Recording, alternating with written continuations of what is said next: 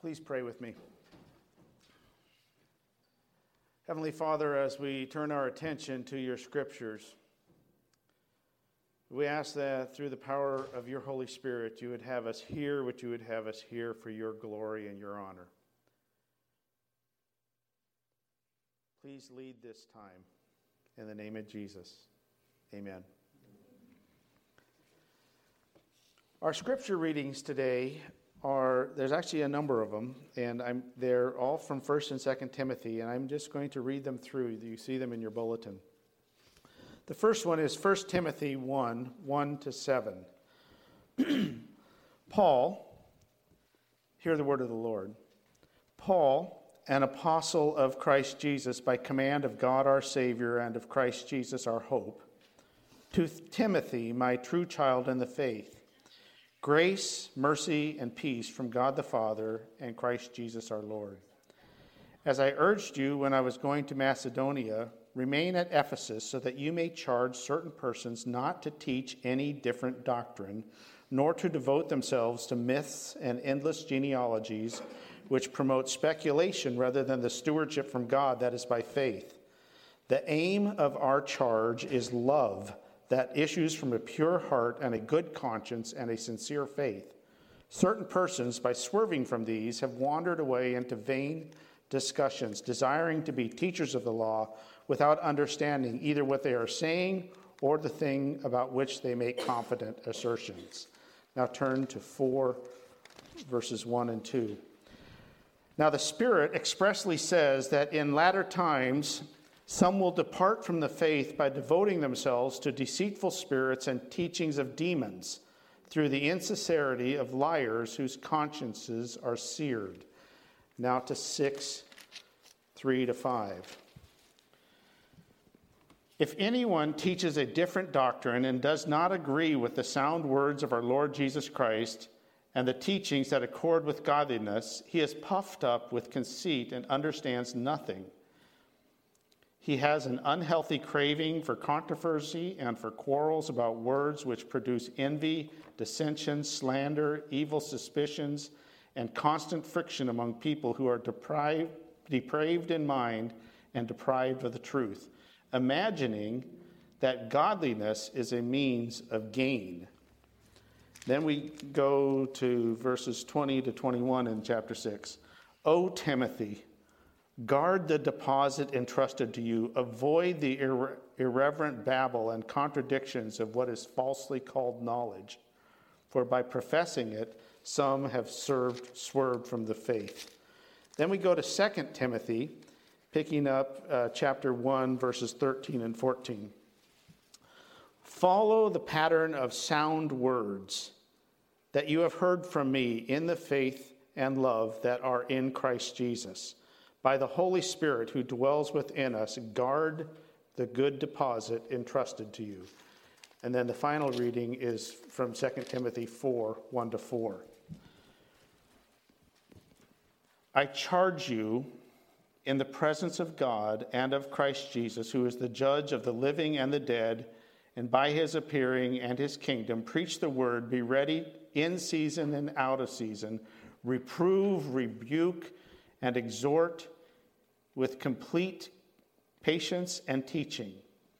For the time is coming when people will not endure sound teaching, but having itching ears, they will accumulate for themselves teachers to suit their own passions, and will turn away from listening to the truth and wander off into myths. Thus ends the reading of the word. Today, we are going to do something that might feel a little bit like visiting the Smithsonian in DC and finding yourself limited to just one building, and uh, then realizing that you don't even have enough time to make it all the way through that building. And if you've ever been to DC, you know exactly what I'm talking about. Today, we are going to go into Paul's two letters to Timothy, and we will not even come close to covering those two letters. And that's okay because that's not the point of what we're doing or why we're studying these letters. We have been looking at the church of Ephesus over the last few months with the hope of avoiding the mistakes that that church made that led to a very stern letter from the Lord Himself. And today we will be focusing on an issue that Paul covers over and over in his letters, and very much in these two letters. The letters to Timothy were written when the church in Ephesus was about a decade old. Paul addresses the letters to its pastor, Timothy, and dealt with some very important things from the authority of the scriptures to church leadership to character issues to the proper use of the law to the need to be focused on the things of the Lord rather than the world, which has been very indicting for me personally, to prayer, even for political leaders who were not always very nice to Christians. And there's just a lot more that he covers. But there is an issue that Paul addresses in both of these letters that appears to be the primary reason for the first letter in particular.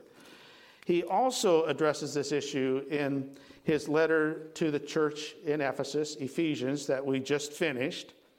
And he spoke about this issue with the church elders on the shores of Miletus a few years before that. And it was a significant part of his teaching while in Ephesus on his visits before that. After today, we will be looking at 1st, 2nd, and 3rd John, letters from another person who served at Ephesus, and we will see that the issue was a major concern to him as well. This issue is also addressed by Jesus in his letters in the Revelation, and not just to the church in Ephesus. It is the issue of false teachers. False teachers were a huge concern.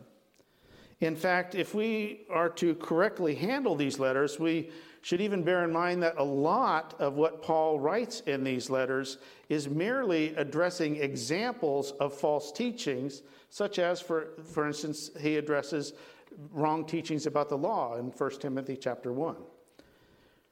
And, and while Paul does not hold back here or elsewhere that the false teachings are to be condemned and rejected, the false teachers appear to be the bigger concern.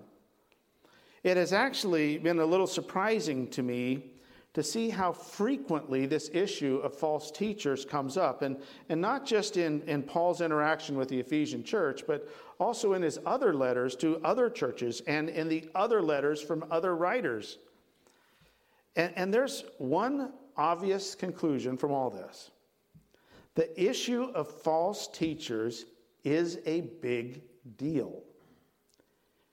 And it still is. Most of us have probably heard that the best way to tell if something is a forgery is to really know the original. This is very, very applicable when it comes to false teachers and to erroneous doctrine.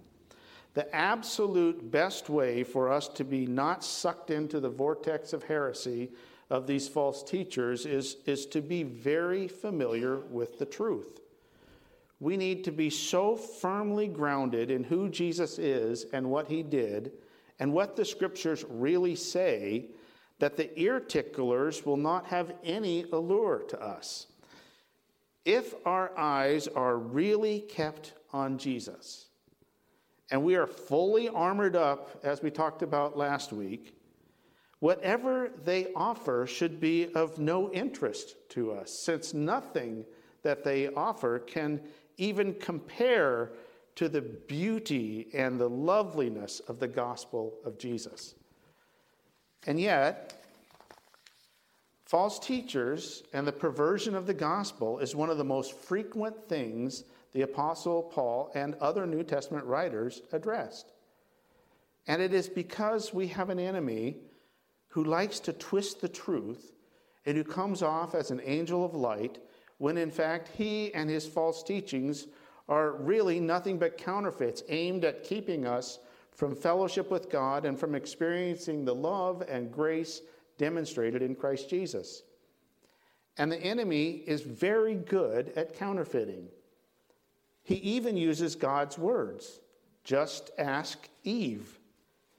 He, he did not tempt her with, uh, let's go rebel against God's authority, or there is no God, so let's go do our own thing.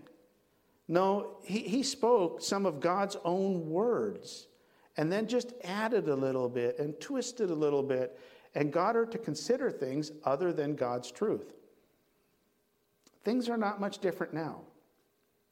The enemy is still trying to deceive even the elect, and he will try until the day the serpent is thrown into the fiery pit. So we need to be on the alert and discern and confront false teachings and teachers. And here is a really significant point within the visible church. Almost all of Paul's warnings about false teachers have to do with people who would have probably identified themselves as members of the visible church, as followers of Jesus. So, so what to do?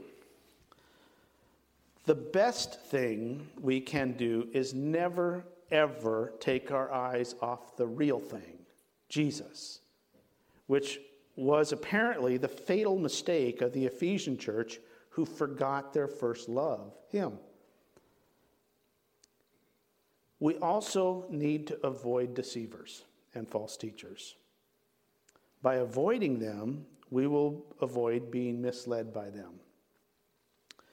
If Eve had simply ignored the serpent, she would not have ventured down that path, at least that day. And, and Paul tells Timothy to do the same when he, in, this, in these letters, tells him to avoid these false teachers. And, and here is a nuance, and, and we must bear it in mind. Paul tells Timothy to, to avoid such men, these false teachers, not to focus on their false teachings. We simply will never be able to keep track of all the lies the liar comes up with with all the deceptions and schemes the deceiver concocts. And while this nuance of separating the teacher and the teaching might seem like it isn't that significant, it is. The teachers of falsehood, especially within the visible church, are the thing we are really being warned about. And there's a reason. Most of what Satan said to Eve was true. He only twisted a little bit. And it wasn't that she didn't know the truth, she did. She just made the mistake of conversing with a deceiver. Certainly, his lie was a big problem, but he was the bigger problem because he created the false teaching and would have created another one if that one hadn't worked. Eve simply would have been better off to not listen to the serpent in the first place. Satan tried the same tactic of using God's words and twisting them with Jesus in his temptation in the wilderness. Of course, it didn't work, but the thing finally ended when Christ told him to leave. He was not going to listen to him anymore. Another example is the so called Christians, the group called the Circumcision Party, addressed elsewhere in the New Testament. These folks would have identified themselves as followers of Jesus and likely believed most of the things the early church actually believed. But they added the necessity to follow the law in order to be saved. And their twisting of this one point brought the wrath and judgment of Paul, who condemned them and even referred to what they taught as another gospel, another religion. Paul's desire was that the true believers would simply have nothing to do with them. Well, we should learn from these examples. And the conclusion is that we should simply avoid false teachers. By so doing, we will avoid their false teaching and avoid the risk of getting sucked into their heretical vortex. And here's the sad part as way, way too many have. Certainly, knowing the false teachings and calling them out is worthwhile. But the false teachers will just come up with another false teaching. Listening to them is not necessary, And it can be very treacherous because the enemy is a deceiver, and this deceiver is very good at deceiving. Another point we are to love these folks. The goal is not to beat anyone up or hate anyone. In fact, according to 2 Timothy chapter 2, we need to correct them with gentleness with the hope that those who have been misled by the real deceiver will be led to repentance and escape the snare of the devil. Our desire should be like the Father's desire, that all would be saved. We're supposed to love these people, not hate them. We also need to remember that none of us are perfect. I doubt there will be anyone when the light of Christ's glory and truth is fully shown on our theology that will escape the charge of being wrong on something, if not on a number of things. Even heroes of the faith like Abraham to Augustine to C.S. Lewis to Billy Graham to John Calvin to John Wesley are going to come up short on something. But that is not an excuse to put up with someone who is blatantly a false teacher and who is preaching a different gospel. And false teachers have not gone away. In fact, after thousands of years of practice and ever and the ever increasing pride of humanity, they have perhaps even gotten better at deceiving those even within the church.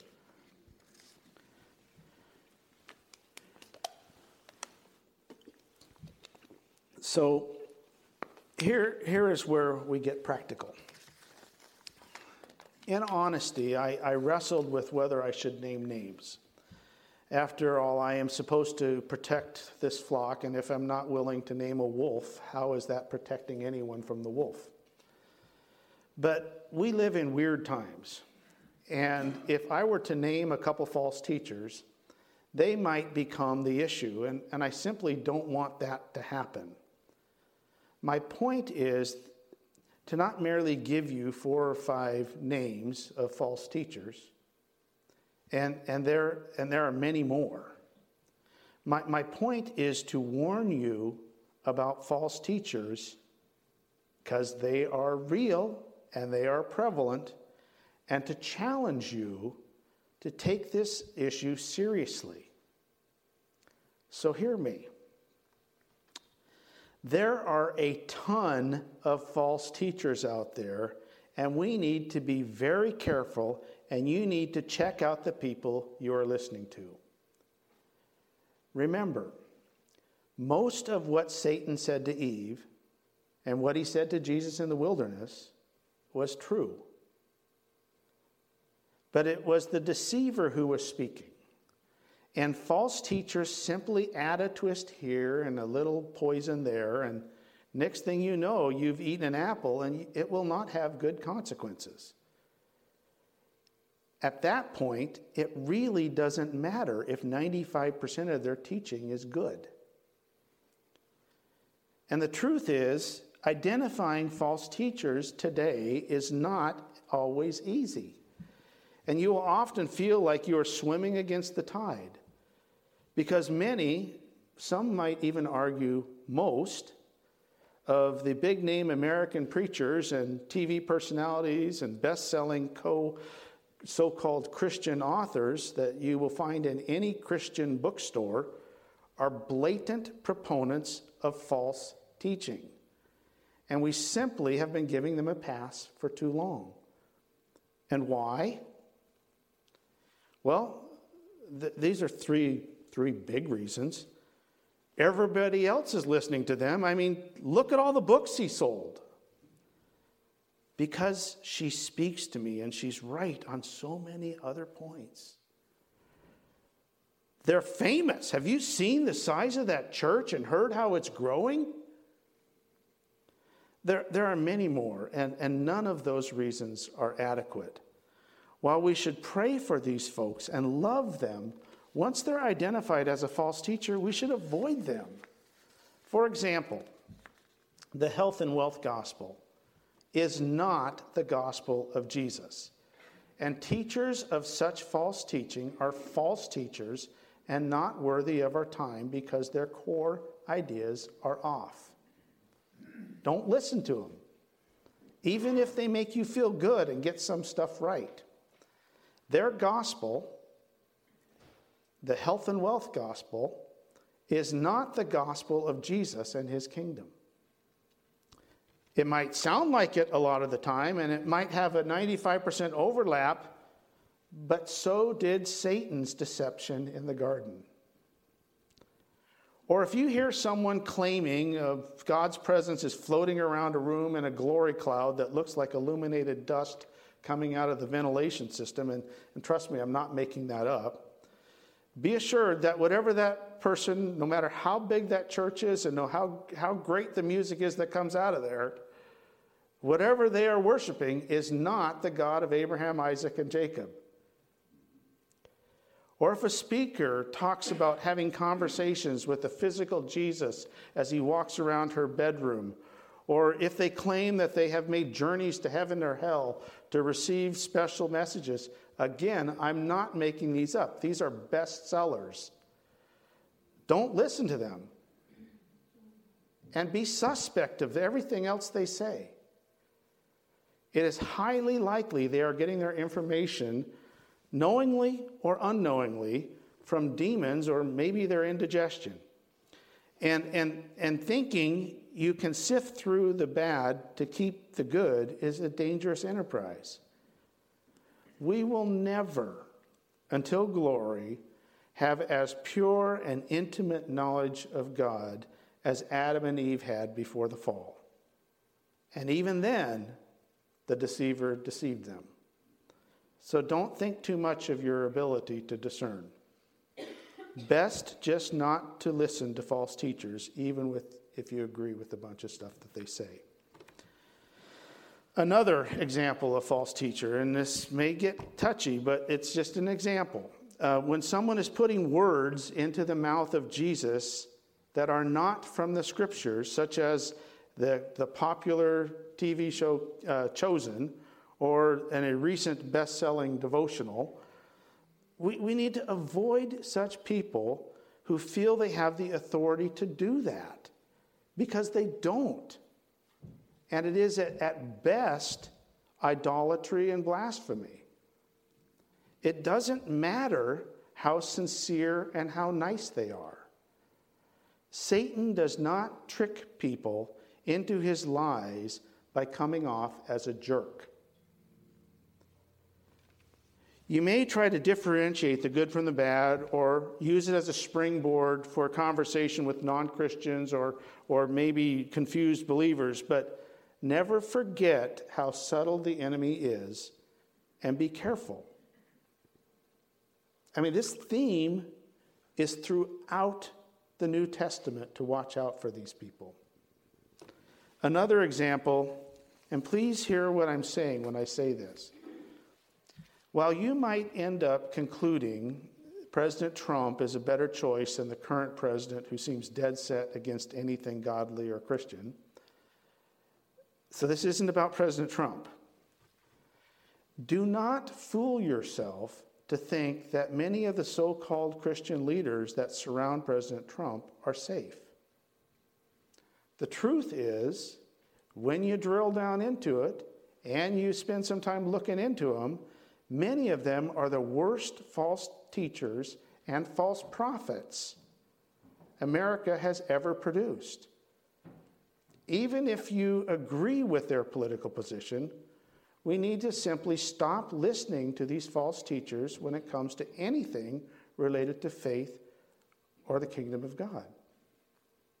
These false teachers' political positions might be similar to yours on some issues, but their gospel is not. America is not Israel. And our focus must be on the kingdom of God, which is not of the world, according to the true king himself. And, and I don't care, and you shouldn't care, if some of those so called Christian leaders have a church of 200,000 and 24 campuses and best selling books. If they are false teachers and they are preaching a perverted gospel, we should avoid them. Reading the Bible is a much better idea. or finding sound teachers and learning from them is a much better idea. Their, their books might not be as feel goody or entertaining, but the consequence of being deceived by one of their little twists is simply not worth the risk. It's also, we're supposed to follow the example. It's also not the approach Christ took with Satan in the wilderness that Eve should have taken in the garden or that Paul directed us to take, including in these letters to Timothy. But how do you tell who a false teacher is? And, and on the practical side, this is really what the issue is. How do you do it? Since focusing on the many false teachings would be an endless task. First of all, know the true gospel contained in the scriptures. Know the real Jesus.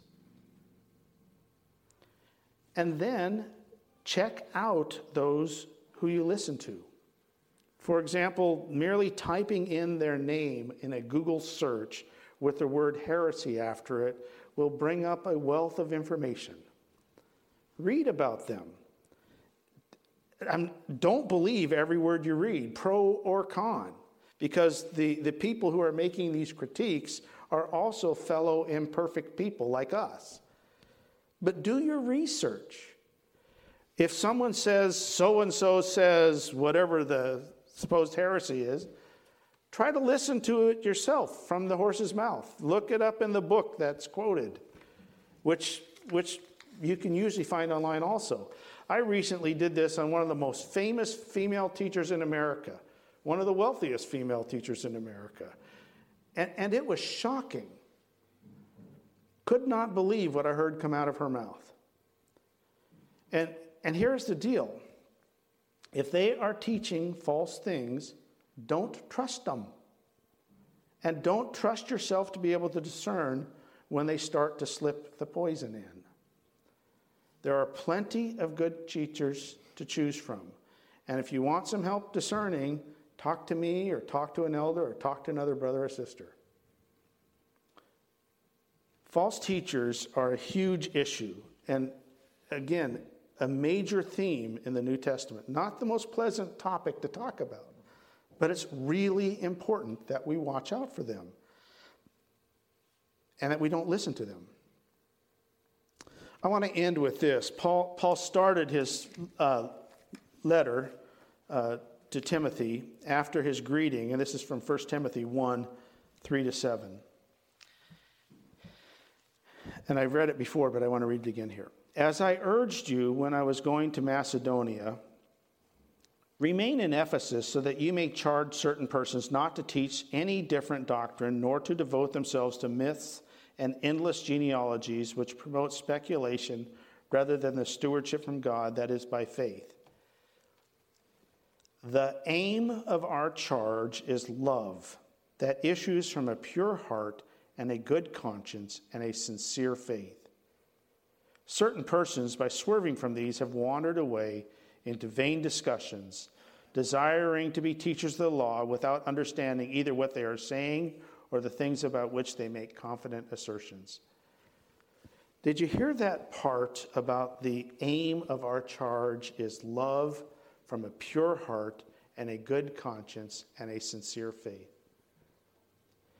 Even in the presence of these false teachers, in the introduction of the letter that he wrote to address false teachers. He is clearly stating that we are to aim to be distinguished by our love, by our pure heart, and by a sincere faith. That is what Paul told Timothy was a target, and that should always remain our target as well. At the same time, we need to be very careful and discerning because Paul also said in 2 Timothy, as he ended this correspondence with Timothy, for the time is coming when people will not endure sound teaching, but having itching ears, they will accumulate for themselves teachers to suit their own passions and will turn away from listening to the truth and wander off into myths. This is happening, brothers and sisters every day. That is why Paul, Paul's warning is directly for us as well. We are to avoid false teachers because they are dangerous. And we need to stay focused on Jesus and love from a pure heart and with a good conscience and a sincere faith in Christ Jesus. Had the Ephesians done this, they might not have forgotten Jesus and ended up where they did. May we not make the same mistake. Let's pray. Father, we thank you so much for the fact that in Jesus we have the truth. Give us the faith to believe you and to believe in him. I ask that you protect this flock from the wolves, that you help us to discern who these people are that we shouldn't listen to, but help us to listen to you and your word. In Jesus' name, amen.